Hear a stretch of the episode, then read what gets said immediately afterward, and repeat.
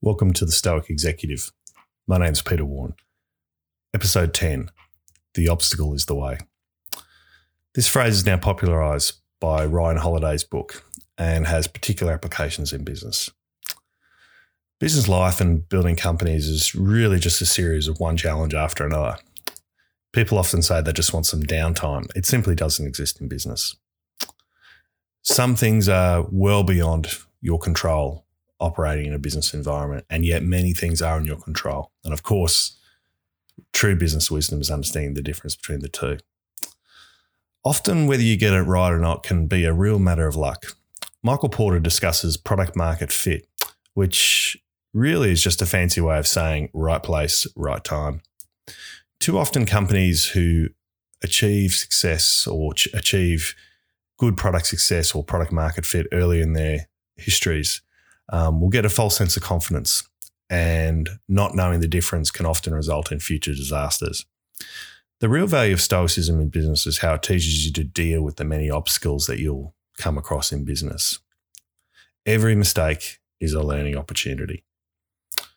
I have a recent example where I've been dealing uh, in one of the companies I work with with a board who are very much in different mindsets for the future of the company a number of the directors, I would say, have quite short term objectives, which are really financially driven and involves um, ideally selling the company. Yet there are other executives and board members that have a much longer term vision for the future that may not yield the immediate f- short term financial results, but are very much on a vision uh, to achieve something and build something for the longer term. How we've been working through this issue as a company is, is an interesting one. In an actual fact, by showing uh, their true motivations, the more financially short term directors have actually shown a way to actually overcome these obstacles. They may be moved out of the way by, by I guess, appealing to their short term financial interests. Um, often, when people show their true motivations, you have a way to negotiate with them. Even if we can't move past this impasse, this will actually test the company and test the people just how committed they are to the vision. As I said to many individuals, if you can't do it here and you're still really passionate, you'll find a way to do it somewhere else.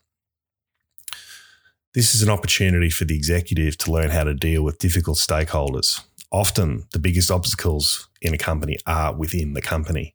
And it's much better to learn this skill set when the stakes are still quite low before there's bigger issues that may or bigger bigger opportunities at play.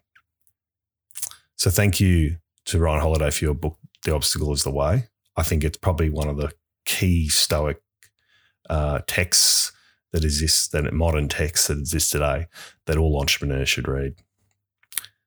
That's all for this week's episode of the Stoic Executive. Until next time.